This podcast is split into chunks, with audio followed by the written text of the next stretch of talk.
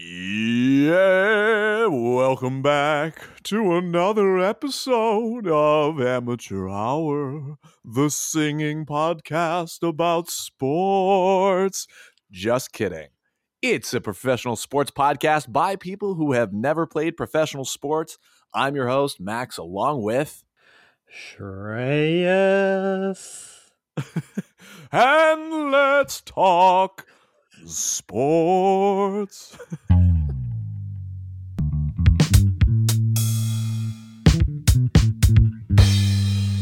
Amateur Hour. Welcome, welcome, welcome back to episode 58. 58. I'm excited to be here. And we're going to talk about sports. Now, this is going to be a very basketball focused episode. So, disclaimer if you don't like basketball, uh, just turn it off right now. Just kidding. We're going to have tidbits. We're going to have jokes. It'll be fun. It'll be a good time. But we're going to talk about the basketball playoffs because that is what is on everybody's mind right now the playoff picture, the ethics of manipulating playoffs, people doing well, people not doing well, superstars, not superstars, the whole bit. We're going to talk about all that stuff today. So, as we get into this episode, we're going to kick things off with nothing else but the weekly highs. The weekly highs.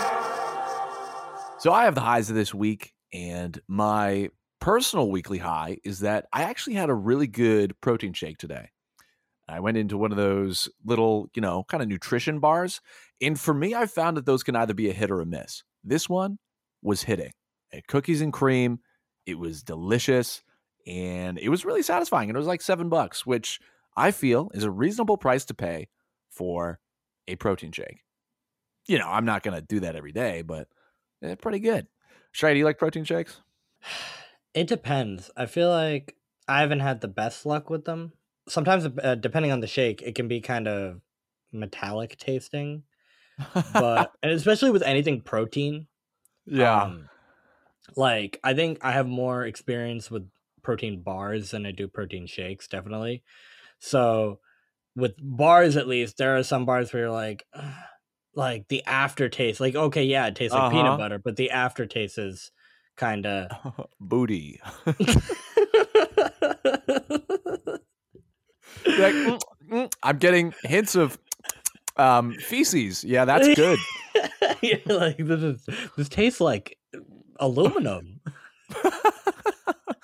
Mm, yeah. Anybody else taste uh, iron and blood? Yeah. Oh, just me. well, it's the same thing I taste. Um, you know, have you ever so have you ever had the Diablo sauce at Taco Bell? Oh yes. It's, It's like- not okay. It's not that it's not hot good. though. Yeah, but it's not it's not good as well. Right, because we've talked about this before. You you spice to add flavor. You don't just spice to make it hot. Mm. It's never good when you spice just to make it hot. You spice for flavor. Preach, preach, preach. Yeah, it's it's got to it's got to be intended. Yeah, exactly. Right. Okay. So what? Uh, what, Shrey, what would you say is your? I just want to get a quick opinion. What would you say is your top tier favorite protein bar? Ooh. Like I'm like like I always love a Clif Bar. Yeah. I'm a, so I, I think I think a Clif Bar tastes the best. It's it's not the most cheap, but yeah. it tastes uh, the yeah. best. I think. Yeah. I mean, they're like they're like nine, ten bucks for a box of five. Yeah, yeah, which is a lot, which is a lot. But at the end of the day, like you want you want to taste something that's good rather than pay for something that will taste bad. That's a pretty good rule of thumb. Yeah, I like that one. Okay. All right. Well, that's yeah. That that is good. Clif bars. I mean, you really can't go wrong. They got a lot of flavors. They and I agree, Trey. They taste delicious. Other ones, yeah, Yeah. you're tasting blood, aluminum, and feces. Not not yummy. Over to the sports world. Uh, My high is also basketball focused, so this is truly a basketball episode. Nikola Jokic. Hi guys, I want to play basketball. Uh, he is a historic player. I mean, we already knew that he was. A player. why does he sound like Bro Bolby Stroganoffsky? clap, clap, clap, slap, slap, slap, clap, clap, clap. Guys, I just you put the ball in my hand. I like to pass it. Yo, Bobby Stroganoski. Aaron Gordon, please cut to the basket.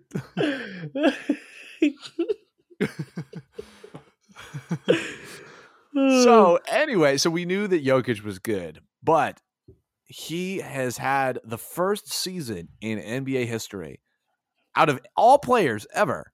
He is the first one to score 2,000 points, get a thousand rebounds, and have 500 assists in a single season. I mean, talk about numbers, talk about stat line, and then talk about impact, right? He's not just a top scorer. I mean, 2,000 points is that's a lot of points in a season, you know? And then a thousand rebounds on top of that. So now you're you're a 20 and 10 guy. That that's awesome. And now you're a 20, 10, and 5 guy with 500 assists on a season as a center.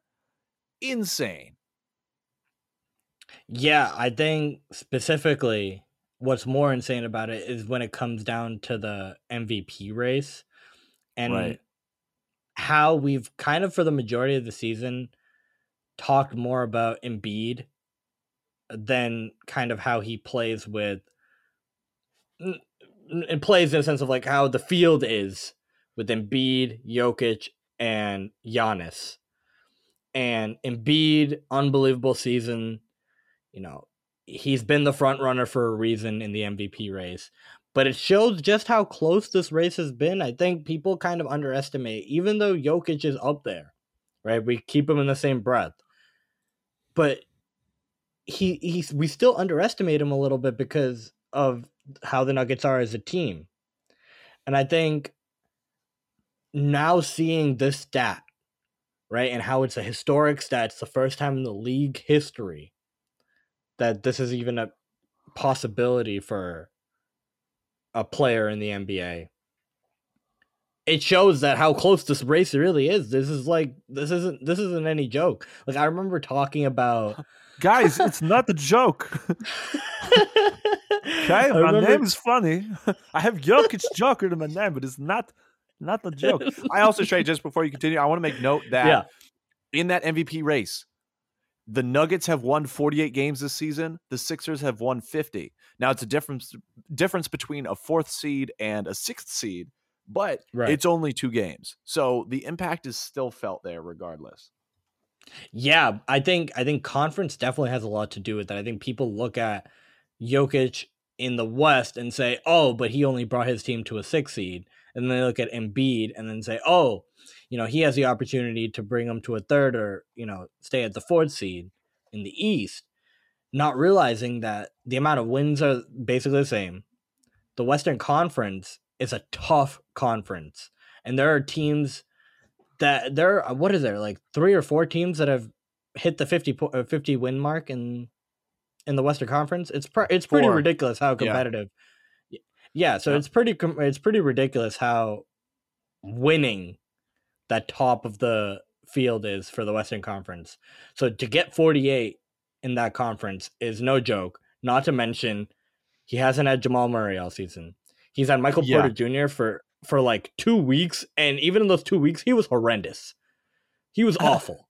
So so so to to have all of that right to know understand what who he's playing with and you know aaron gordon you know as well as played probably for the last couple weeks maybe a week or two he's not been great like he's been super average and definitely not worth the contract they gave him so far Painfully average. So, yeah, I agree. yeah.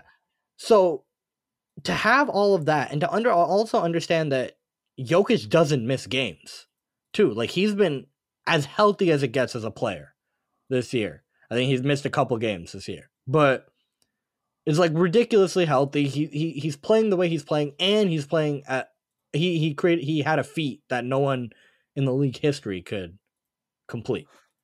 Yeah, and So, that like- well, right, yeah, it, and that's the thing. I agree. It's it's a health thing, and just the raw numbers that he's doing without help.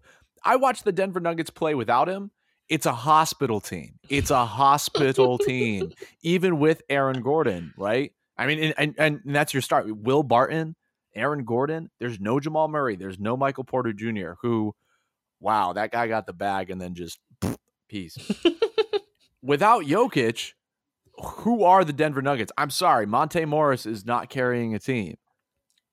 Well, Jokic is their Jokic is their identity at this point, Max. It's it's become Yes. that, and and and Shaq has talked about this a lot on Inside the NBA when he says like, you need to make your others better, Yes. and Jokic, the identity of the Nuggets is Jokic is the primary ball handler, and if he does, and if, and as the primary like component to that team, if he had never made his others better, they'd be tanking.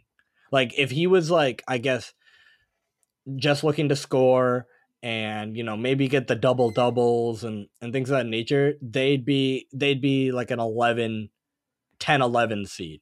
But because even if the others there's no like I guess second guy without with Murray not being there, his ability to make the others look like like they can look like gods sometimes. Like you know what I mean? Like when Monte Morris has like 25 and you're like, man, like Monte Morris played really well. It's because the ball movement through Jokic is making him it, it making It's him play setting that him well. up. It's setting the table. It's setting the table for really easy shots and layups.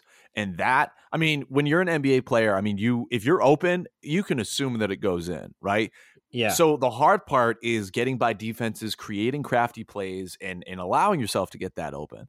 And Jokic does that masterfully. So I totally agree. He's making guys who otherwise would be average or even bad look like a comprehensive, well put together team uh, full of athletes. Can I make an analogy? I liken it to the the Patriots with Brady in a sense. And let, let me let me let me paraphrase by saying it's not the winning aspect, it's how they play, right? With the system with Brady. Brady won six Super Bowls, and the Nuggets don't even have a ring. How can you draw that comparison? The Patriots with. Brady, the the Spurs with Tim Duncan, right? When we talk about so when we talk about like the Spurs with Tim Duncan at the end of his career too, right? When Tim when Tim Duncan, Tony Parker, Ginobili, they're all old. You had a young Kawhi Leonard. How are they able to win a championship still, right? And it's because Tim Duncan was so focused on making other players better and fulfilling his role that they that they played so cohesive as a team. Same like with Brady. The system in New England with Brady is so it's centered around Brady. Brady makes everyone better. They all play for him. They all like rather than just play with him. That's the thing. With the Nuggets, with Jokic, they all play they all play for Jokic. Yeah, I, I totally agree, and that's kind of, I mean, that's that's the mark of winning. That's that's the mark of that's impact, and that it, that well, a, a, synonym impact. You know, it's value. And when Mm. you're thinking about the most valuable player who can contribute in all the ways that you need them to and make their teammates better, to me, it's kind of a clear cut, right? Because you can dissect stats and you could say, oh, well, this person averaged da da da da da. And again, you look at winning, the t- it's about the same. But if you think about like kind of the help, I mean, Embiid, Embiid, there's still like talent. There's still like, you know, star talent on the Sixers. And I know they didn't have Simmons. And I know that James Harden was a late ad. And I know that Tobias Harris isn't really a superstar. But he still has guys like, you know, Ty- Tyrese Maxey and all these like role players, Furkan Korkmaz and all these guys. He he has pieces around him. Jokic, like they like the Sixers could hold their own without Embiid. With the Nuggets without Jokic, bad.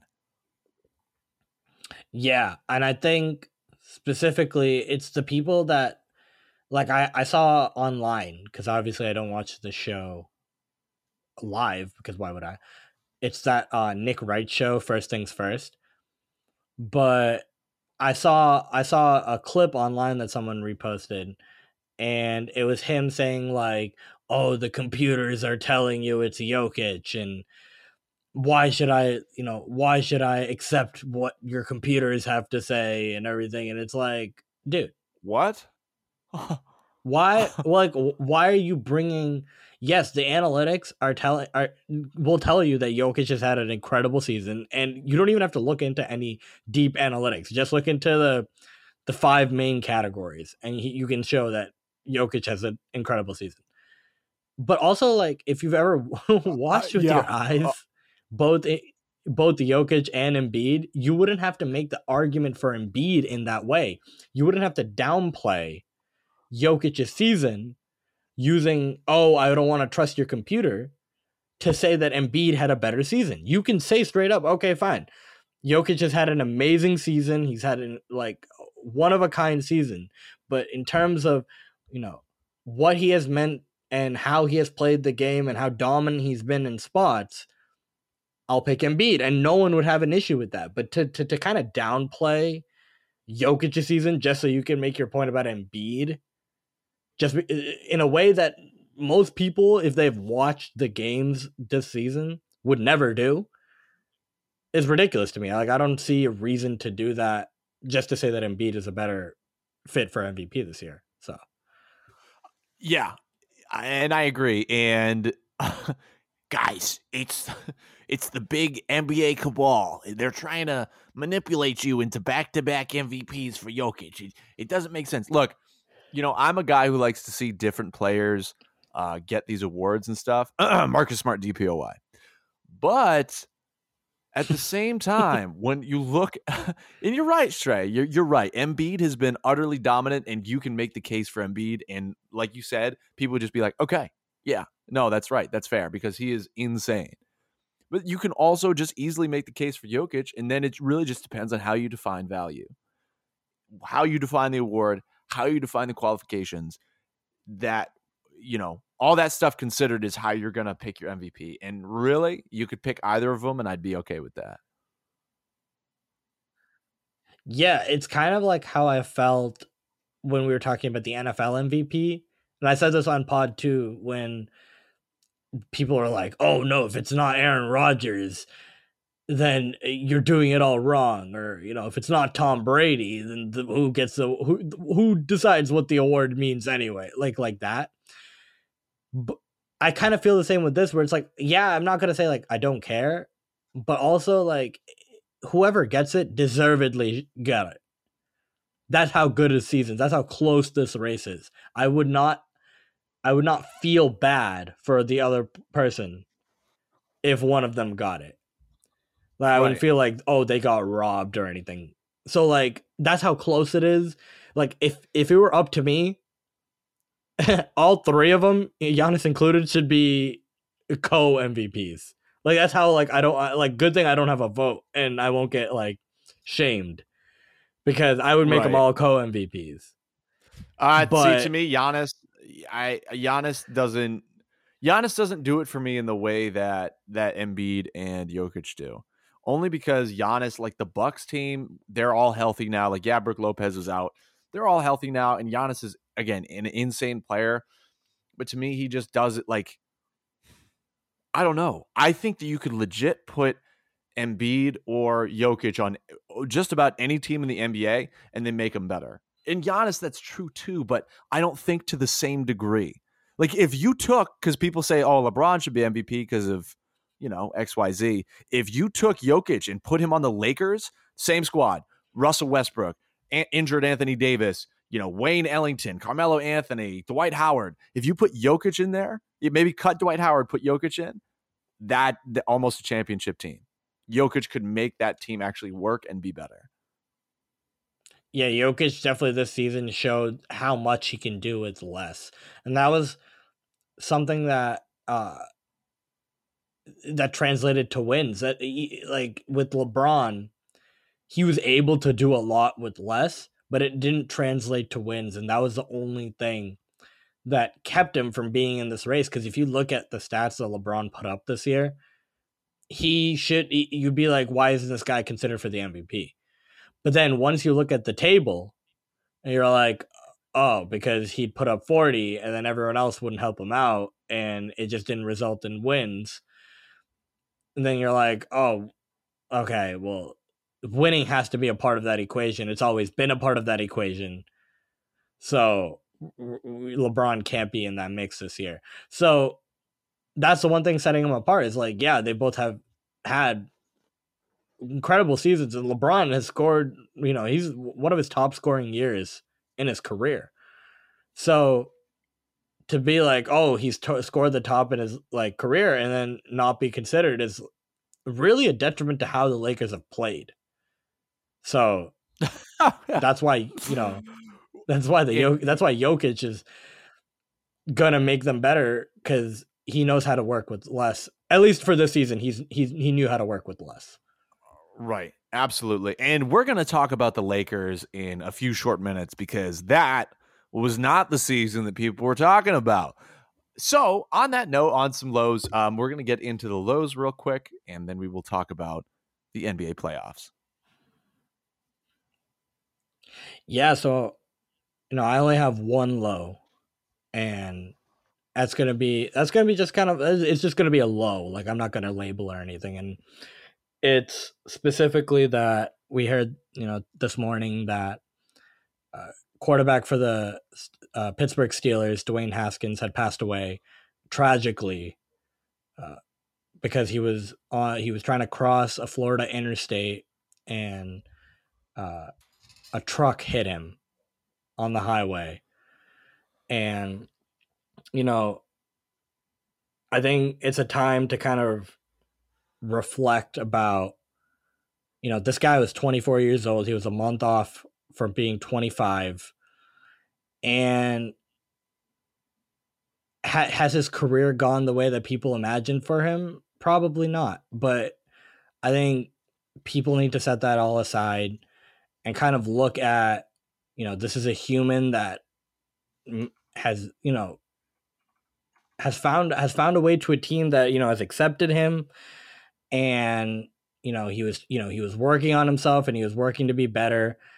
And he still you know he still play, he was still playing football. It's not like he was out of the league or anything and people hadn't heard of him for a while. He's still you know he's still in the league. And that means that he had the qualities to to be a player in this league. And you know he's had a he had an incredible run at Ohio, Ohio State, winning that championship, and you know that should still be put in the in the limelight. And it's just tragic to see someone that young, you know, be taken away from us. So that's that's you know praise out to his family and his loved ones and his friends. And I think that should kind of be stated at this point. I know there's some people online that have been especially I, I know I saw I just saw a radio interview or something where someone was like talking all crazy about him and I was uh, that's just it's just sad. When a moment when someone who, who has who has not done anything to anyone passes away I don't think you know they des- they don't deserve that type of treatment. So you know that's just like a low that's yeah, absolutely. I mean, Shay, yeah, well, really well said, and and yeah, it's it's incredibly sad. It's again, you just you never know what can happen, so make sure that you eh, really anybody your loved ones. It's just sad to say. I mean, like you said, he's 24 years old, 24, and really, in my opinion, his career was just starting. Like he was he was a first round pick, and like you said, what, whatever his football career was, he got to play professional football, and I think that's great. You know, it's it's hard being a professional athlete, and it's just incredibly sad to see something. Yeah, it just like an, an unfortunate accident happen, and and for somebody to go online and to just just berate somebody because of X, Y, and Z that has nothing to do with you or nothing. Like it's not like he personally walked to your house and said "screw you," you know. And even then, like, come on, come on. So, yeah, yeah. Uh, well said, Trey, and and and prayers up for you know, uh, Dwayne's family and and all that stuff. So yeah.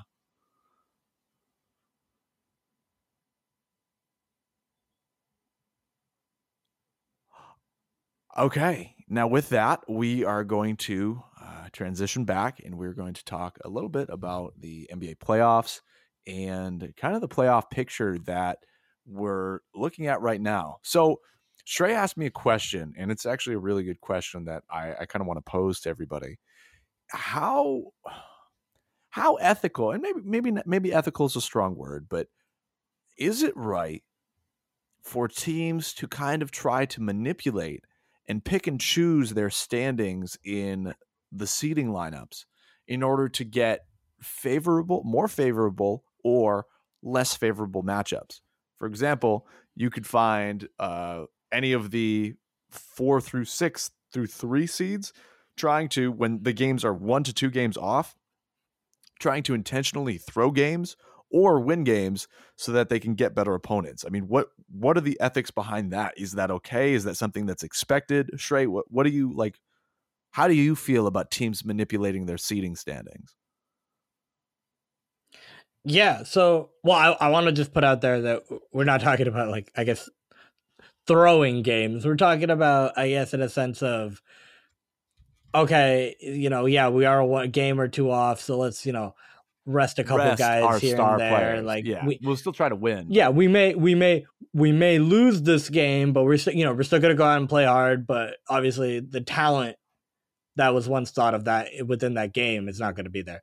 And the reason this came up is because we Ma- uh, Max and I were talking about the Bucks Celtics game that just happened, and before the game, you know, that morning of uh, the Celtics released that Jayson Tatum you know was not going to play on the back to back and Al Horford as well. So I was, you know, I was thinking, I was like, ooh, this is interesting considering the Bucks and the Celtics, you know, this is a game that would have given the the season tiebreaker between the two. And the winner, you know, would have automatically been the two seed. And it was also concurrent with the Brooklyn Nets playing the Cleveland Cavaliers that uh, I think it was that day or the next day. I think it was the next day. And if Brooklyn won that game, they would have the season series uh, being uh, 7 8 between Cleveland and them, and they would jump to the seventh spot. So if the Celtics had won that game, or yeah, against against Milwaukee, they would basically be locked in to a matchup versus Brooklyn. And it got me thinking, that was like, huh, why rest Tatum and Brown on a national, sorry, why would rest Tatum and Horford on a national TV game against the Bucks that means a lot to the standing that could flip you a spot? And so I was thinking, I was like, is that kind of is that is that a fair assessment of of what happened? Is that something that, you know, teams should be doing? Is that kind of playing with fire or playing with karma a little bit that oh, we're to we're to basically we want to choose where we want to go by oh, okay, we'll make a couple roster, you know, lineup changes here. We'll play the game then this way. And whoever's going to play is going to play hard, but we just won't have enough to win. And that's kind of what ended up happening in the game is that Tatum and Horford didn't because they win. played hard. Sorry, Tatum and Horford played didn't play. hard. Yeah, Yeah, and they almost they almost uh, came out with that game, but you know they just didn't have enough. Obviously, if Tatum had played, they probably would have they probably would have blown out Milwaukee the way Milwaukee was. You know, it, it felt like Was- there were stretches where they were not. no one other than yeah. Giannis could get their shot. So it was interesting to see that. And I, I don't know. I feel like, in a sense, especially this year, Bro- Brooklyn was is playing. It, it- Brooklyn is playing in a way that was so up and down. And if the Celtics were playing the way they said they were playing, and you know how they felt about their play, they shouldn't they shouldn't be worried in a sense of Brooklyn being healthy because they should also have the talent to to come out of that to come out of that series victorious. I think just considering how the the teams were playing. I think obviously it's not a prime matchup, first round matchup, but it would have been prime for the next round if they could have gone past Brooklyn and then getting Robert Williams in the next round, it would have been crazy. Like we would have you would have had something. You would have had the yeah, the juice to you would have had the juice that oh we just beat Brooklyn. Like people would have to like look and be like oh they just beat the Nets in the first round. Well, then- but Shay, Shay, as soon as that happens, as soon as that happens, people would say, "Oh, well, the Nets aren't healthy, so that doesn't count." Because as soon as the Nets lose, that's what we're gonna hear. We're gonna say, oh well, KD was out and uh, you know Kyrie. Da, da, da, da. It's gonna be excuses, and that's what always happens. But just d- before before we that's go a on to media the specific, that's a media thing. I know, I know. Well, that's also a fans thing. Too. So yeah, but do you think do you think that the the players would think that way, or do you think that they'd be like, "Oh, they just beat a really good team. We got to be on watch. Like we got to play them next. We can't." Like, I Uh, feel like that's more of like the outside be. Okay, that's fair. No, I, I, I, no, I think that's fair. And um, before before we go on to like the specific matchups, I just think that kind of manipulating. I don't know. You you have to kind of do what you can in terms of strategy, right? At this point, the Celtics have won 50 Mm. games. The 76ers have won 50 games. Bucks have won 51. Heat have won 53. Those are good seasons for those guys. Now, again, if you're not mm-hmm. throwing a game, but if you're, oh, resting our talent to kind of go up or down, that's fine to me.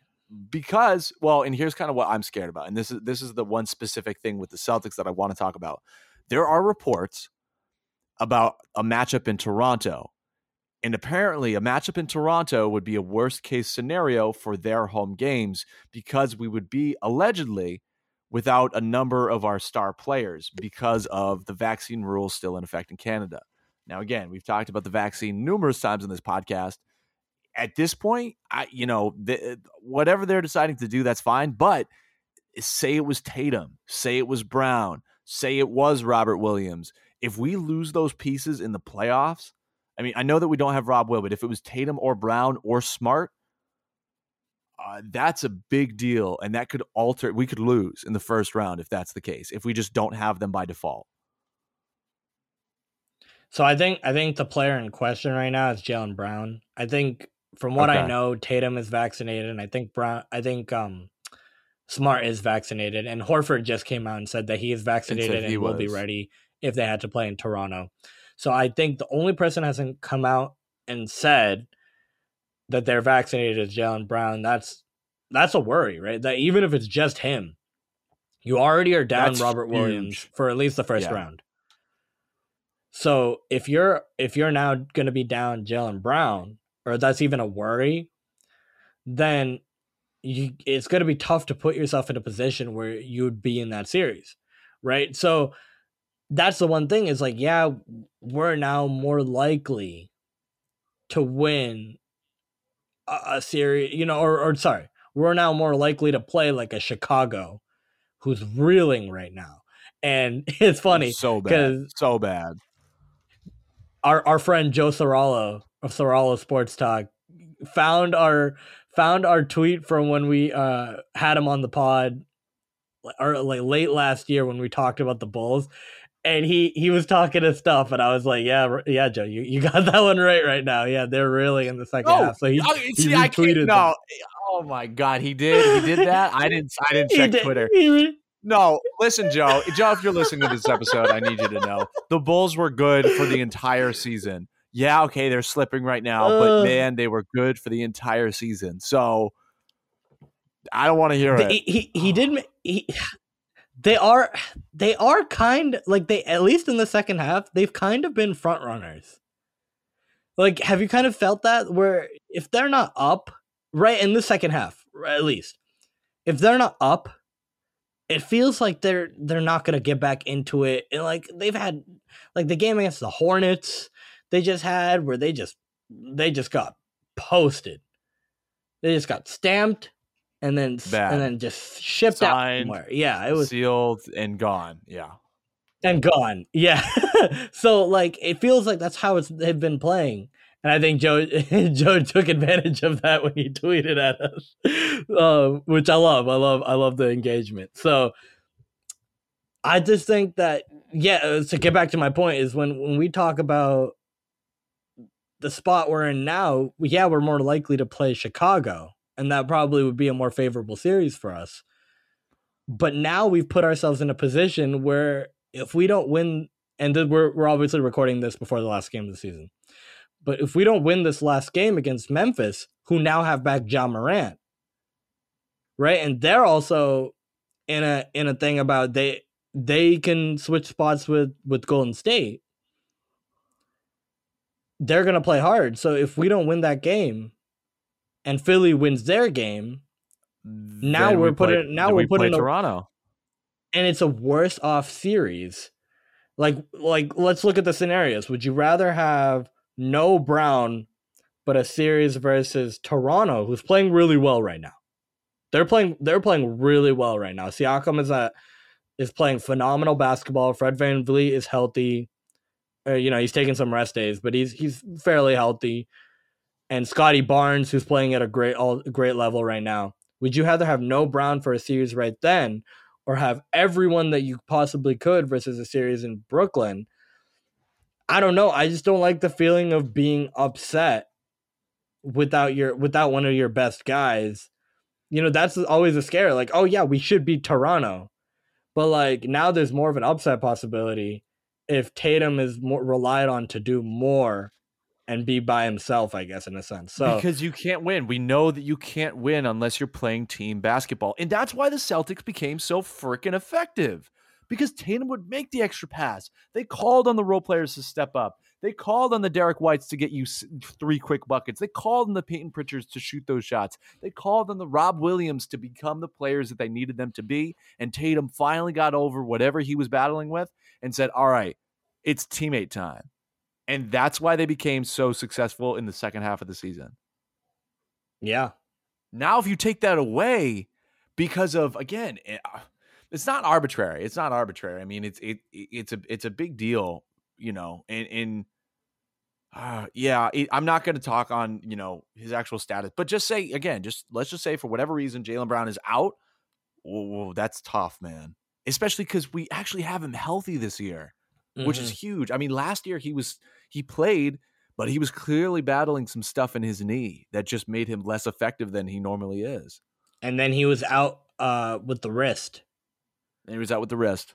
so that ended his season and then you know it, it feels like we were in a good spot with him and hopefully you know he's just being coy about his situation and you know he's obviously not he doesn't have to tell anyone his you know his health status or anything so hopefully it's more just that rather than you know he's in potential danger missing games and missing key playoff games because of it I, I don't like the I don't, obviously I don't like the the opportunity that both could happen with you know being in Brooklyn for any any game versus being in Toronto without Jaylen Brown. So I'm looking at the optimist like from from a half the glass half full type of Glass perspective full, where yeah. where we where we get Chicago and we don't have to deal with that, right? And we get our old team, and we're you know playing basketball to a point where we can win that series, and have Robert Williams, hopefully. You know what I mean? I said, I said, I said this uh, to a couple friends. I was like, hopefully, I hope they gave Robert Williams like that that titanium meniscus because I really this is like I don't know how much better of an opportunity you can have, and I I, I want to make that super emphasize. Th- There, this is probably the best opportunity We said had. that we said that last year and then we said that the year before. No, no, no, no, no. But but but in a sense of how are we playing Yes. to end yes, those years? yes, right? Yep. Like yep, you I may agree. think like okay, you may think like okay, on paper the Kyrie Gordon Hayward year when both of them were healthy should have been right. Everyone was like, "Tell me who's winning," like you know all the memes and stuff. But then at the end of the year, we weren't playing well, and throughout the year, we weren't playing well. In tough this to year, watch. Tough to watch. yeah, and then compared to last year, also at the end of the year, you lose Brown right before the playoffs. Obviously, we're not expected to do anything, and we didn't. But then this year, to see how we started, and to see how hot we we got at the at the second half of the year, and now that we're, I I, I saw a stat on Twitter where we're like number one in, I think we're number one in uh, net rating for the whole for as a team at least since January At least since 1st or something. January. Yep. Yeah. Yep. It's that I mean that's how that's how effective we've been playing and that's how we should that's how you should be playing going into the playoffs. You should be hot towards the playoffs. The hottest teams can do the most damage. This happens in the NHL all the time, right? Where it's like your team, you no matter how crappy your team may have been playing, if you're hot right before the playoffs, that carries over. And in the NBA, it doesn't happen that often, and sometimes the talent prevails. But a hot team with talent that has some that has some nature to to beat to beat- clean up. Uh, to upset. Yeah, Essentially, to I mean, if we, upset, if we clean up. Yeah, if we play the, you know, the Bucks, Heat, 76ers, I mean, in the second round, straight, we could take oh man, man, man, we could take any of those teams. And tell me, when have we ever like when have When we have we ever felt, like this that? confident? going into the playoffs? It's been years. It's been years. It hasn't been since Kevin Garnett that I felt this good. Because like if you think, remember the year where we didn't have Kyrie or he was injured, and then that was the year 2017, yeah. 2017. Like that year was a great year in terms of but I didn't success, feel good. But Yeah. no one knew what was going to happen.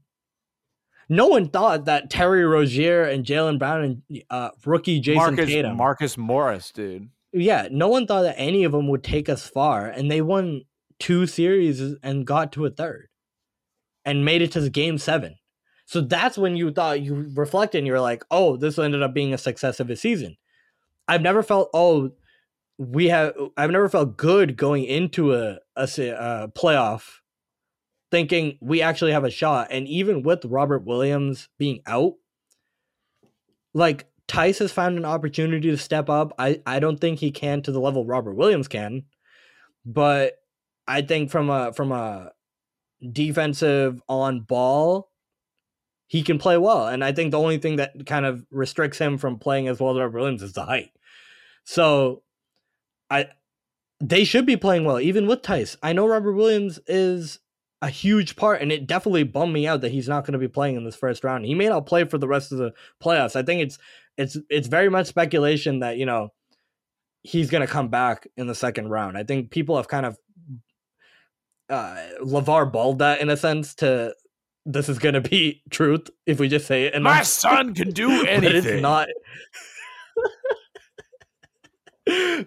I saw a commercial. it was it was like not Lamelo in like the. AT and T store. Oh, I saw my that. goodness. Oh no! Brilliant commercial. I didn't like that. I didn't like that one. There though. goes my I didn't like that one. You didn't like that one? I just like when LaVar Ball came in and just gassed up Lamelo. Yeah, yeah, Uh, yeah, yeah. I like, I liked it. I like that one. Well, so let's so straight. straight I just want to say so if we just so if we have Hawks and Hornets, I'm taking Hornets because they're hot. Uh, actually, the Hawks have won seven out of three, but Nets and Cavs, I'm taking Nets. Cavs have been good, but it's the Brooklyn Nets. Oh, they've been Uh, re- they've been they've been reeling. Um, I also I don't trust that Evan Mobley and Jarrett Allen are going to be fully healthy. I think they're going to be ru- kind of back to Yeah. get to into like, but it's going to be tough because they haven't played in games, and I feel like they're going to be rusty. And in a in a one or two game situation, I think they might come out because obviously they're in a position to win one of those games. But it's going to be tough where they're they're they're kind of rusty. So I think they might still be the eight seed at the end of the day. But I wouldn't be surprised if the Hawks like sweep in the play in and they won. Uh, they won the first game and then No, uh, don't. No, I can't. No, I don't think. I think that's going to be one. Of probably. Uh, I guess it. Oh no, it's not a series. You're right. It's a play-in, so it's one game. So it's yeah, so it would be Hawks Hornets, and then they winner would play the loser of Nets Cavs. And so if the Cavs won the game, the second game, even if they lost against the Nets, they would still be the eighth seed. Yes.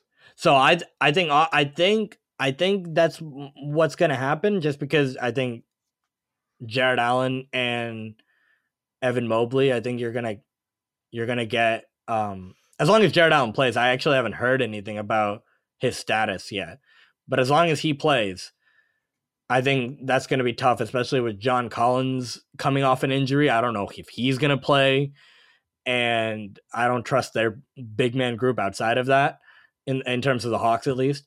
So- and we talked about this last week. If you guys want more details on our thoughts on the Hawks, tune into last week's episode. Yeah. yes, so no, I uh, agree. It's very, it's ambiguous, incredibly ambiguous. It is. It is. It is. but it's going to be interesting to see definitely kind of how that play-in pans out. I, at least we know now. Man, I I saw the Nets at ten, and I woke up and they were at eight, and I was like, oh man. There was a there was a point in time when I because was they like, just wow, decide because be they just the say, "Hey, well, I know, I know," and we thought about that. And after we talk about this, I want to go over to the Western Conference and somebody who lost. It's a big deal, Lakers. Mm. But the Nets just say at a certain point, and this is why I don't want to play the Nets in the first round because they still have freaking Kevin Durant, dude, and Kyrie Irving, who have both been healthy and heating the heck up. I don't care who else is on the team. You could take uh, freaking eight Rajon Rondos, and they're still winning the the the, the you know playoff games. Kevin Durant and Kyrie Irving are that good. And when they decide they want to win a game, they go and win a game. Now, I understand, you know, stuff happens, and that's why the Nets lost last year in the playoffs. But Kevin Durant literally said, Hey, I want to win this game against the Bucks. And that's pretty much what he did. If he was wearing a size 13 versus a size 35, the Nets would have been in the conference finals. Yeah. Yeah, And It, it's pretty it's pretty insane that you you can't count them out, right? Like as much as they've gone through the turmoil and the drama, as long as who I think right now is the best offensive player in the NBA. Like it's not even close. It, it's just it's like you know what I mean. Like it's not even close. If he's on the court, yeah. It's it's you, they could It's be a they could be a 10 seed yeah they could be a 10 seed so that so yes in a sense in a sense if the celtics ended up having to play the nets i would not i, I would still be obviously uh, frustrated about their chances in a sense where i'm like oh like man this could be a disappointing season end because they're playing the nets.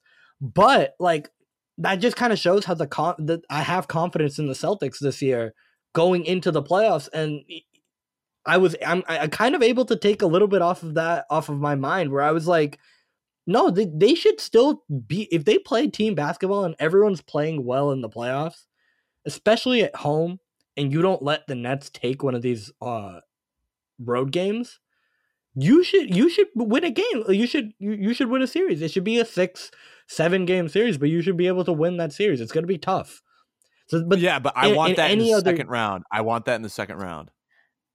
Yeah, but uh, but I'll also be disappointed if they lose in the second round. You know, that's how much confidence I have. Where it's like, if they lost in the first or the second, they should make the Eastern Conference Finals this year. I think if they don't make the Eastern Conference Finals this year, hot it's a disappointment. take, hot take, hot take alert. But I'm with it. I'm with it, Trey. If the Celtics put it here, we got it in writing. We got it in verbal writing. Yeah. If the Celtics don't make the Eastern Conference Finals this year, 2022, we will be incredibly disappointed and worried because, like you said, when are we going to have a better opportunity than right now? I mean, we made trades, we made roster changes, and you know what people will got say? a better team. Yeah, eh, yeah, and you know what people say is, oh, they look at the first half of the season and be like, oh, well, did you did you ever expect this coming from a team that won twenty five and twenty five in their first fifty game? And it's like, no, but also, you need to change your expectations when people start to to change their play, right? Like, I'm not looking at the expectations of the first fifty games anymore because we're not we're past the first 50 games. You you- need to look at the the extended stretch of the season now.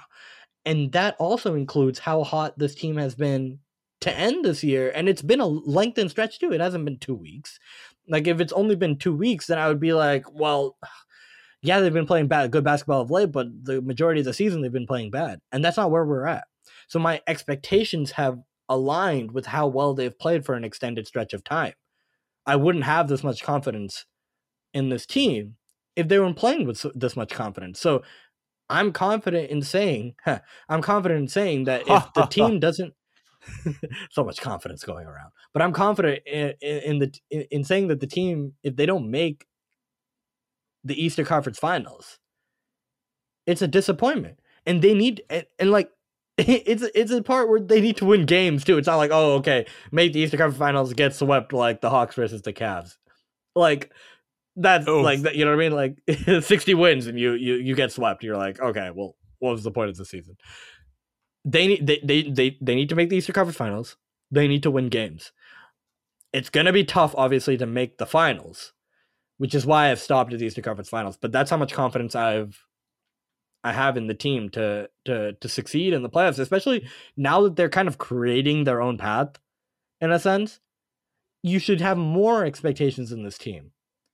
If they're trying to get that Chicago matchup in the first round and then, you know, face whoever comes after, that should be more of a reason for you as a fan to say, okay, well, we got Chicago. That means they're they're they're asking for a better road or what they feel is a better road. That means they should be confident in how they're playing as well. It shouldn't Yes. be oh, it shouldn't be oh well. um, we just played like that, like you know what I mean. Like should, there shouldn't be any excuse after this.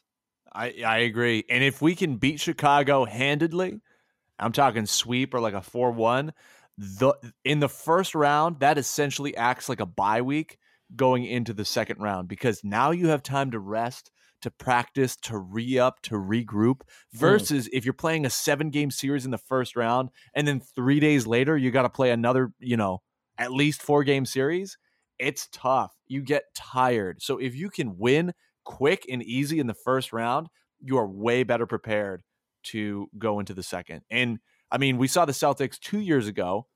They swept the Sixers. They had time to prepare for Toronto, and that's great. That's exactly what you need. Absolutely, yeah. So I want to go over to the Western Conference, and we'll, we'll you know, it'll be, it'll be, it remains to be seen. And let's actually just before we go, Shrey and I were uh, a little off with our picks on what the final season standings would be, but you know, we got Bucks towards the top. That's correct. Bulls, you know, Heat in the middle towards the top. Uh, Hawks, we had in the playoffs. We had them at a six seed. I think both of us.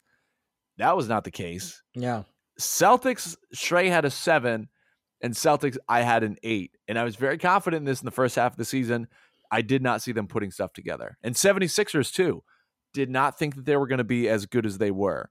Now, I have to apologize because my worst take, my worst take in a long while, oh, and I don't like looking at this graphic.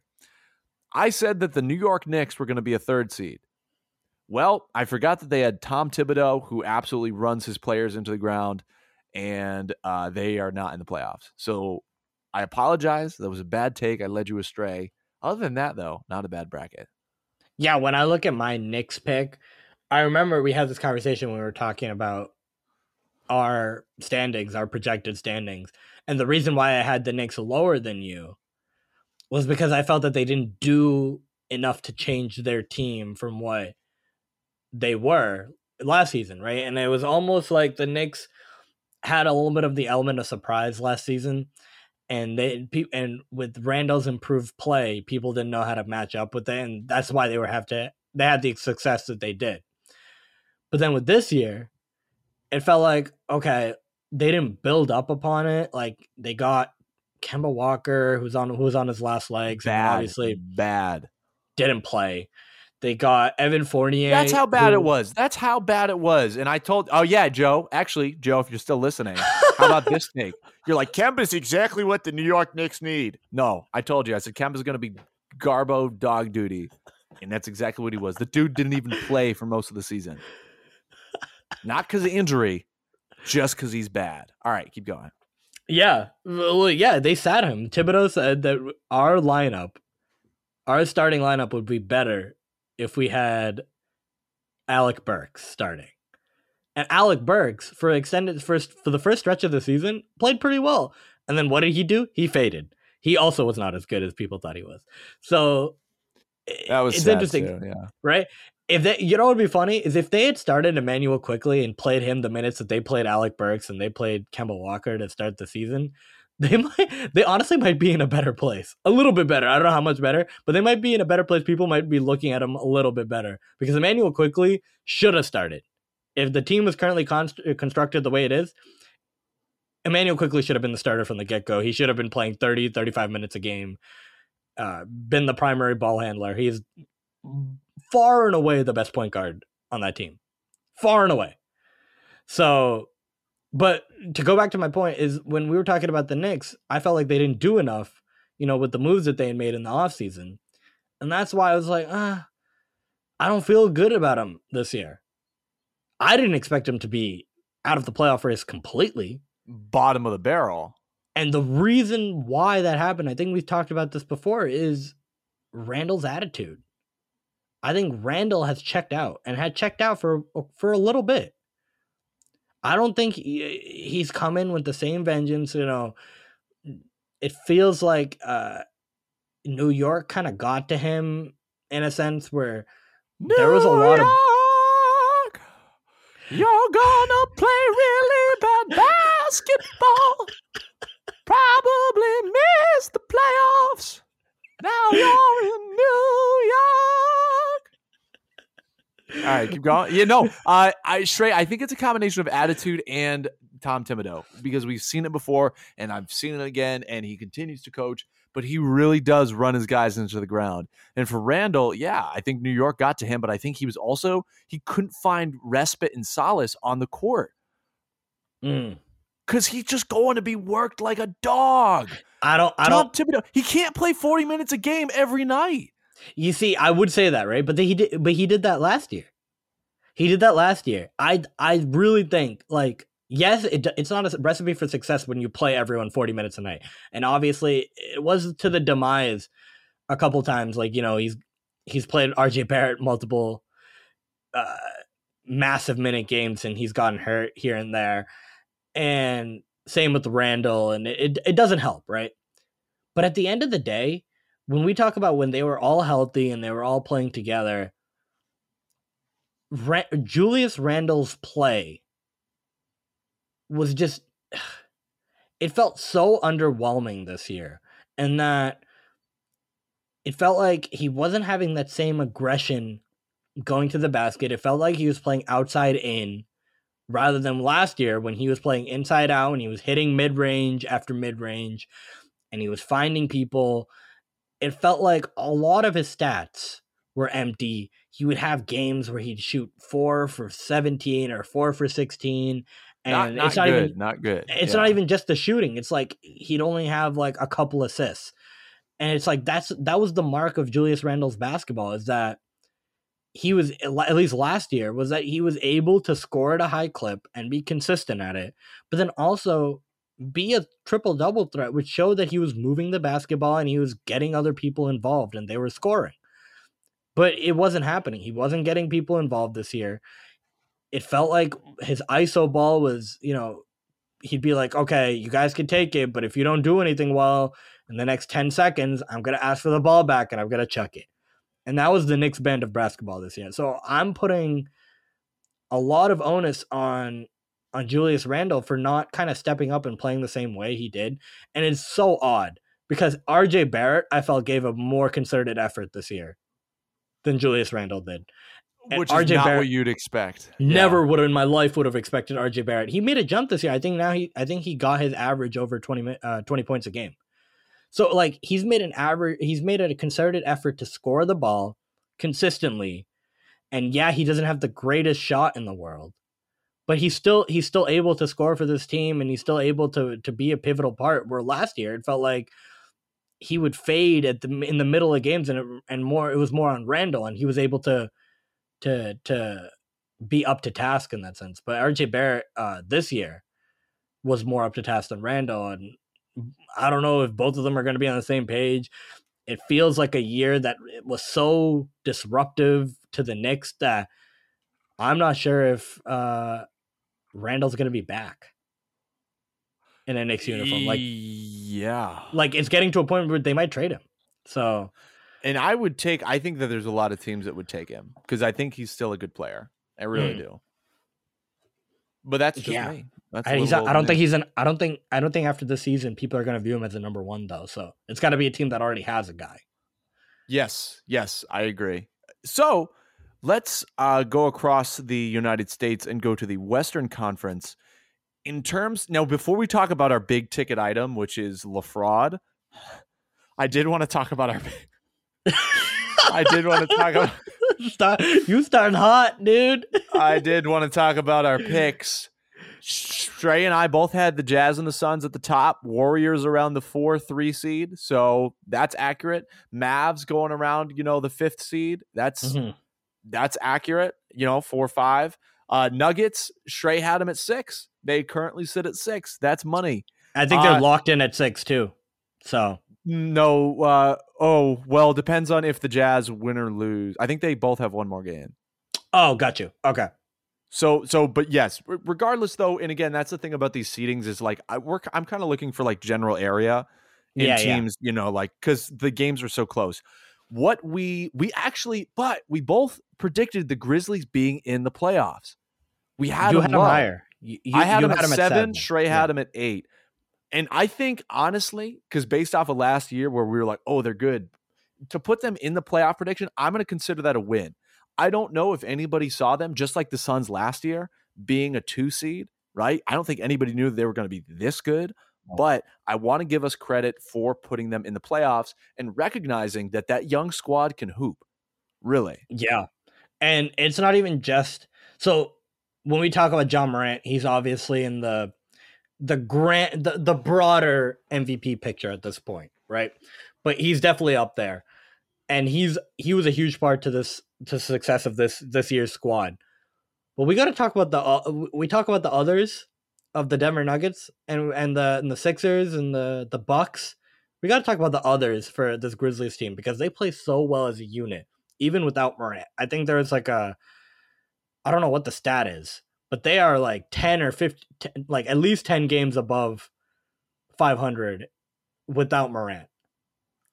And he, I- Morant has missed some considerable time this year. He's had some Considerable stretches. time. He's had some stretches where he's missed.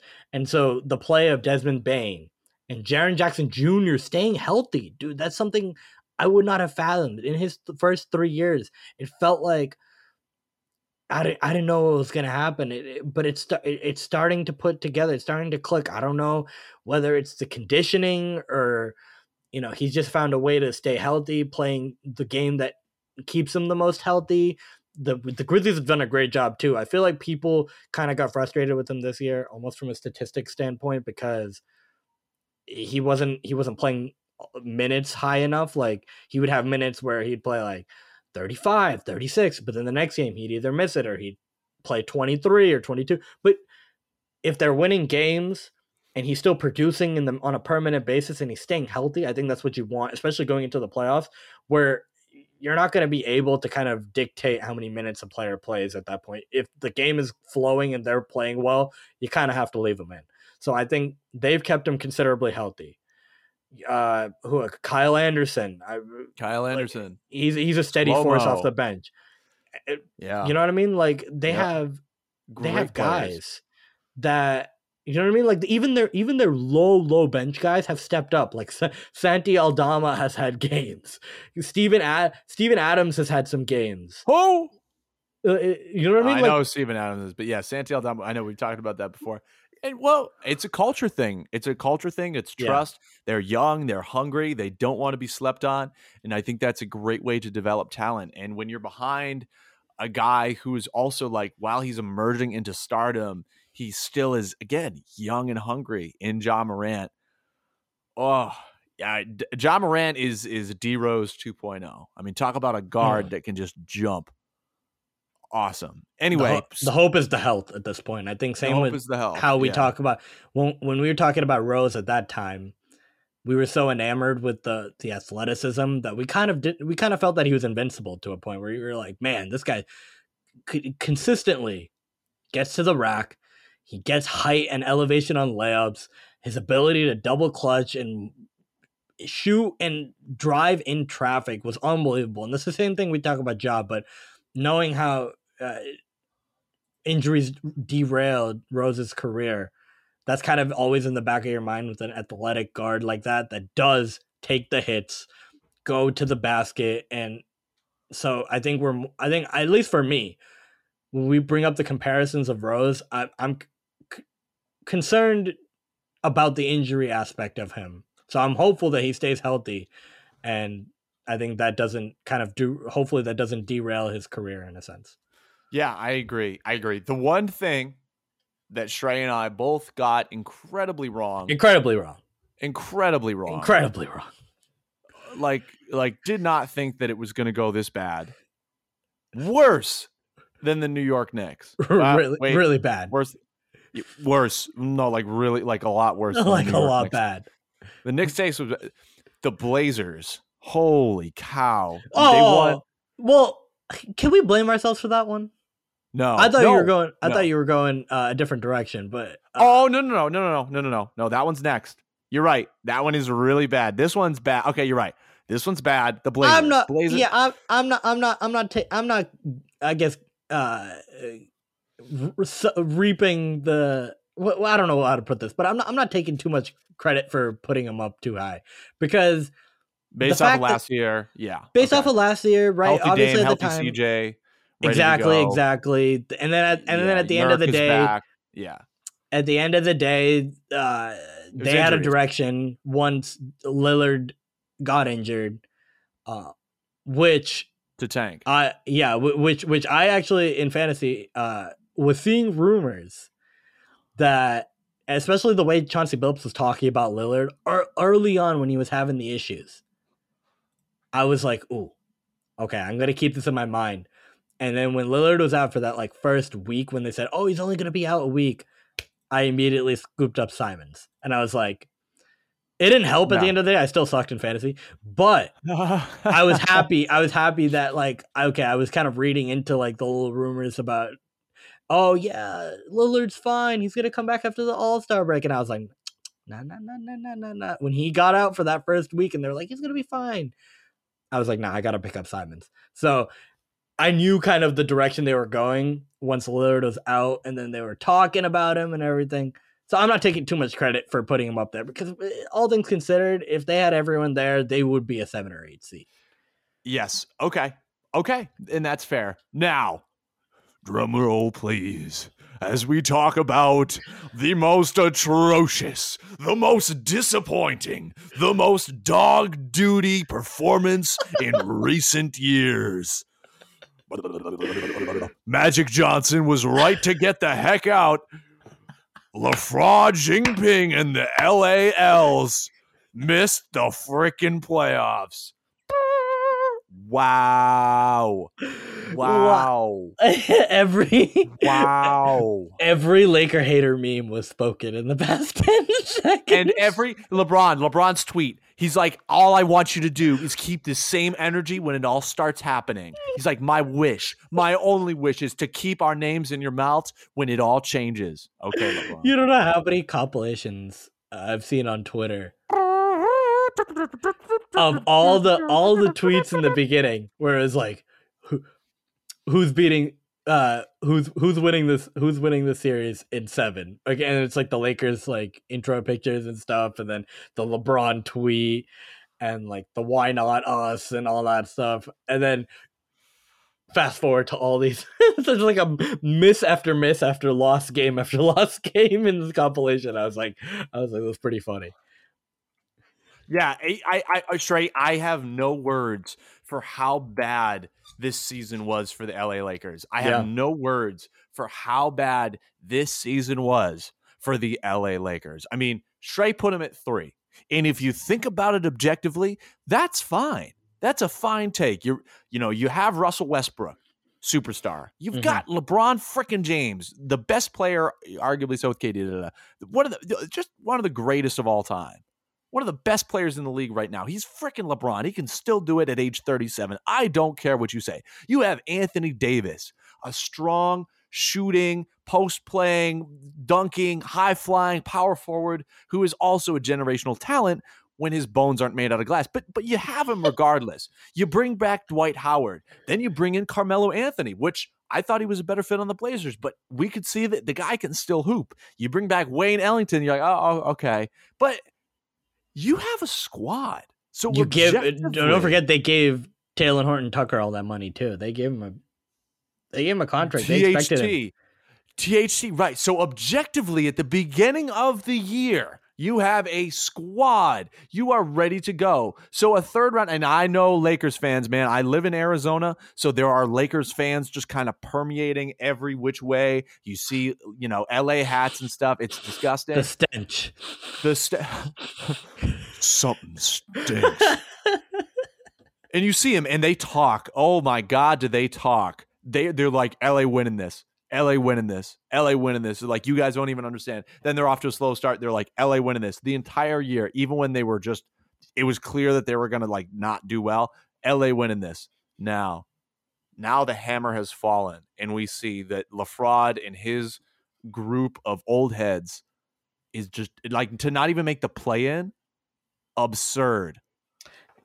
Yeah, it's insane too. Because when we talk about injured teams, right? If you looked at the Lakers in a vacuum, you would say, oh, well, LeBron was out for a while, AD was out for a while, and then you have Russ and kind of how the team is constituted. What are they going to do? Right. But I want to compare them to a similar team in the Nets in that KD was out for most of the season, right? He had a huge stretch.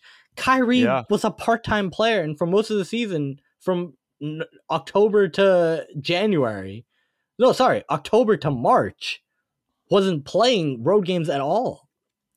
So, like, to be to to then have to go through that and and have them be in the seventh seed going into the play-in but then say, "Oh, the, but the Lakers were injured. What do you expect from them? Like AD wasn't there.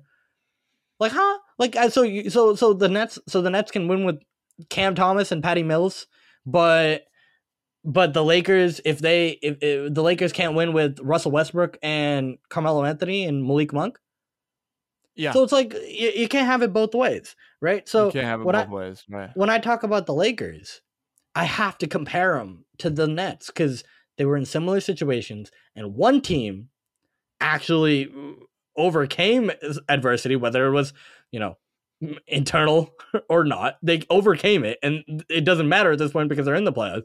The other team crumbled because of it, and Yes. it was it was it was a fact of If the Even- Minnesota Timberwolves can Oof. get their act together, if the LA Clippers, who Hmm. I watched without Paul George and Kawhi, are a hospital team, insane. a hospital team, if they can go 40 and 40 on the season, finish, I don't know what their last game is going to be, but finish about 500, the, the, the Pelicans, Yeah, the Spurs, yeah. and the LA Lakers miss the play-in. You've won you won 32 games this season.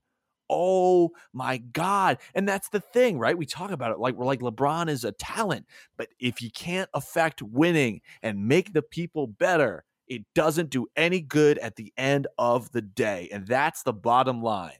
I don't care that he dropped 50. I mean, I think it's impressive at 37. It's insane. But I don't care. He didn't win the game. Yeah. There was And a lot of those moments. Guys, all those moments, all this talent, and everybody starts to just point fingers. They're like Russ, Russ, Russ, Russ, Russ with the Washington Wizards and Bradley Beal, and half not Bradley Beal, did better than the LA Lakers with LeBron, AD, Dwight Howard, THT, and Westbrook, and Malik Monk. Uh, It's Really? it's it's pretty insane. I will say this though. I've I've- I've heard both sides of the argument with Westbrook, where I've heard, oh, he's getting, you know, he's the hate is deserved, and he's played like crap. Okay, I've heard that argument. I've also heard the argument is, uh, why is everything falling on Russ's lap? You know, there's injuries involved. Russ is staying healthy. At least he's playing the games. Fine. Both are true. Like, you know what I mean? Like, why they're can't we meet in the middle? exclusive. Yeah, they're not okay, mutually yeah. exclusive.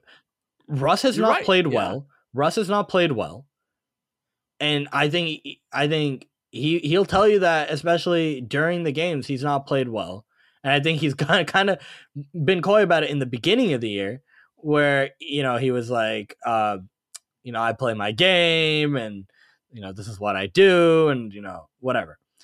But when we talk about eh, he's got to be aggressive and affecting the game and he's got to learn how to play with the players that like play with LeBron and AD He wasn't able to do that this year. Even in the games they were all healthy. They were they were still losing games. So it's not like everything was, you know, coming out roses when they were all playing together. No, no, no, no. That, that it didn't happen that way. They weren't winning so many games with all of them.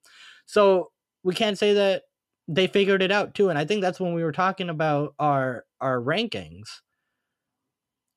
We I I at least had them at three because I assumed a team with LeBron would figure it out. Because when we look at the track record of LeBron, I can't hold any I can't hold any punches by saying, "Oh yeah, no, look at this team. They're not going to figure it out. I have to look at the track record with the LeBron team in the past, and when he has the players around him, he's made he's made the most of it. I did not expect when Russell Westbrook were to come in that it would uh that it would derail everything. And also, I wouldn't expect them I would I didn't we didn't expect at least Max the moves that they made to be as minute in terms of uh, impact as possible. Like remember we were talking about Malik Monk and Mello and Wayne Ellington and and it felt like okay these were going to be moves and you know signing THT and it felt like okay these were going to be moves that were like a part of oh everyone wants to play with these guys depth good moves but then they were counted on so much more than we probably thought that they were going to be counted on that it ended up being bad construction because they had to play way more and they had a way bigger role than they probably should have had. And then that that caused yeah. their demise because none of the none of the either the players were injured, the star players were injured, or weren't playing well. So it's like that's I kind of think that's where we're coming from. Not to speak for you, but like I think that's where we're coming from. Is like they had all the talent, they just never figured it out, and I we didn't kind of fathom that a LeBron team that had the talent could figure it out. That's yes.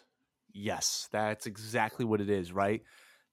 Because you talk about greatness and you talk about value and you think that LeBron could elevate these guys. Yeah, they're a little geriatric. Yeah, most of them were over 35. Yeah, they ran the slowest and and ran the least out of any NBA team this entire season. You could see the age catching up to them.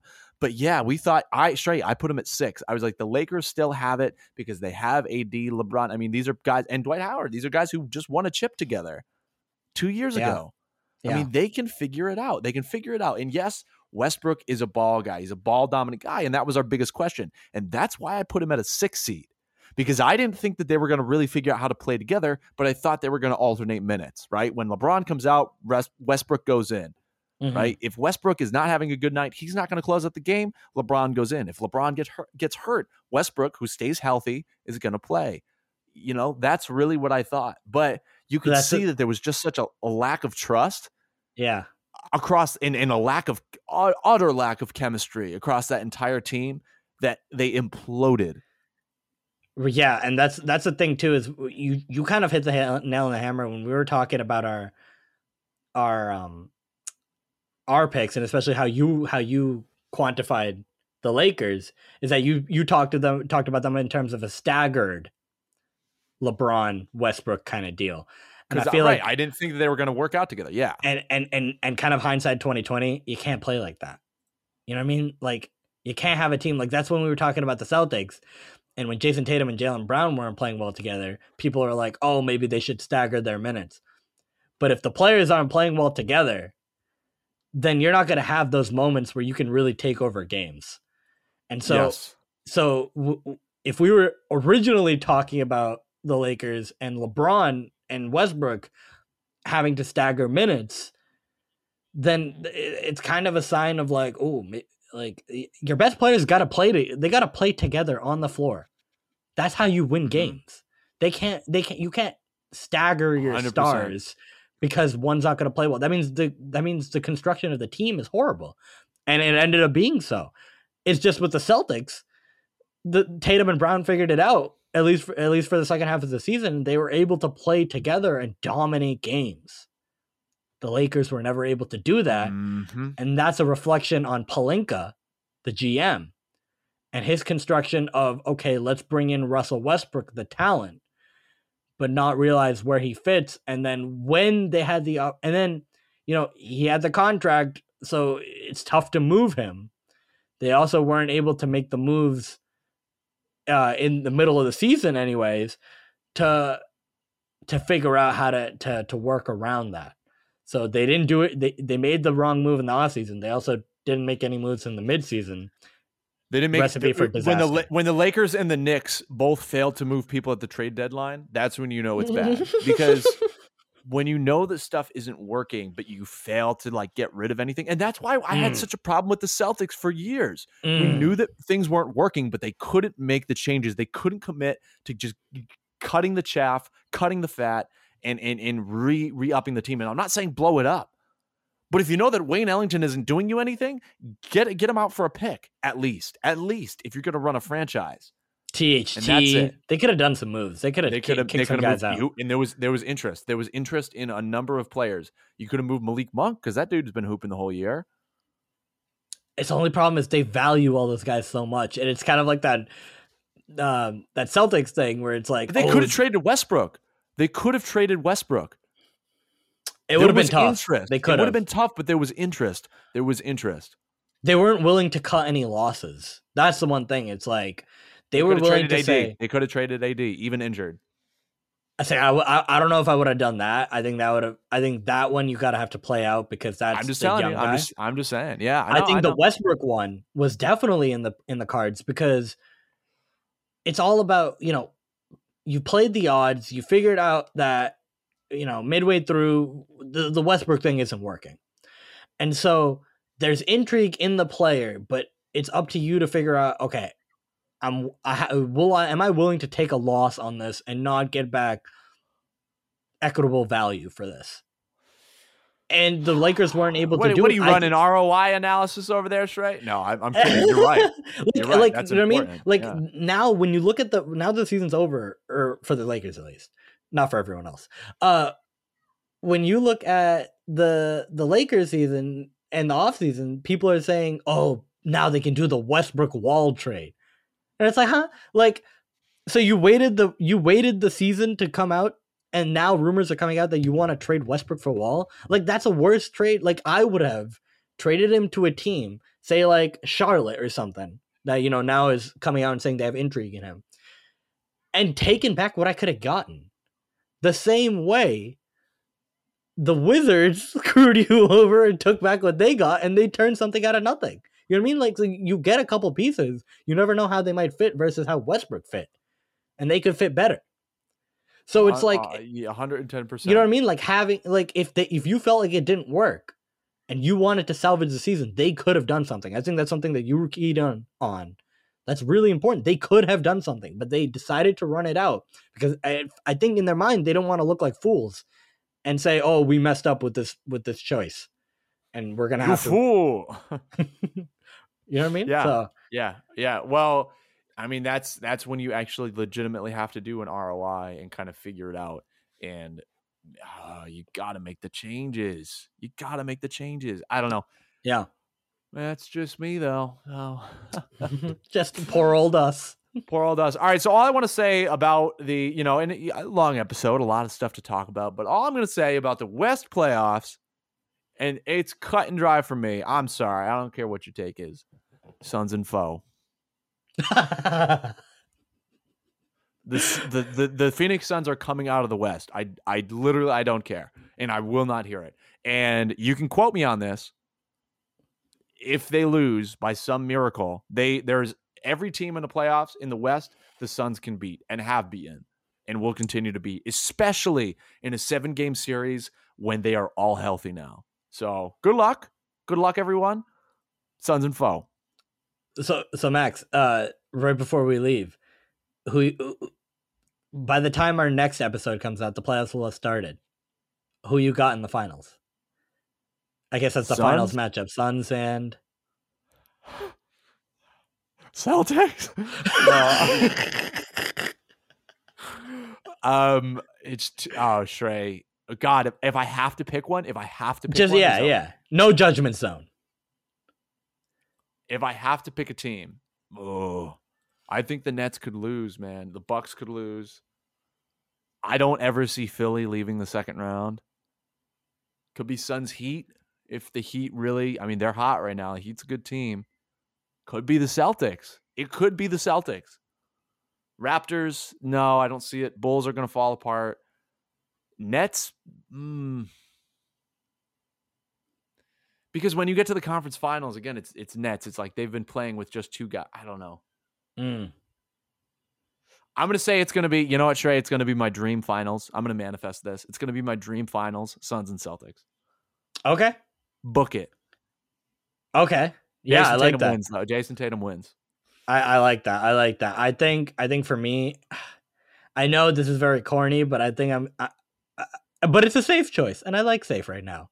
You can't you can't tell me any different. So I'm gonna say I'm gonna say Suns Bucks again because no one can hate me, and uh, fair, fair. you know what I mean. And it's also a good That's choice if it ends up happening. That's fair, and it's also likely. I I see I see Suns Bucks being a possibility, but I'm gonna manifest positivity. Suns Celtics. Mm. I love it. I love it. I love it. They got to make that Uh, Eastern Conference final, dude. I don't know what to tell you. They got to do it. I yeah. Yep. Yep. And then we beat Giannis in four. What do you mean, dude? I'm being realistic. They just break his legs. It's the only way to stop him. No, I'm just. No, I don't advocate for injury or violence. All right. This has been another episode of Amateur Hour, a professional sports podcast by people who have never played professional sports. I'm your host, Max, along with, Shreyas. and we will see you next time. Peace.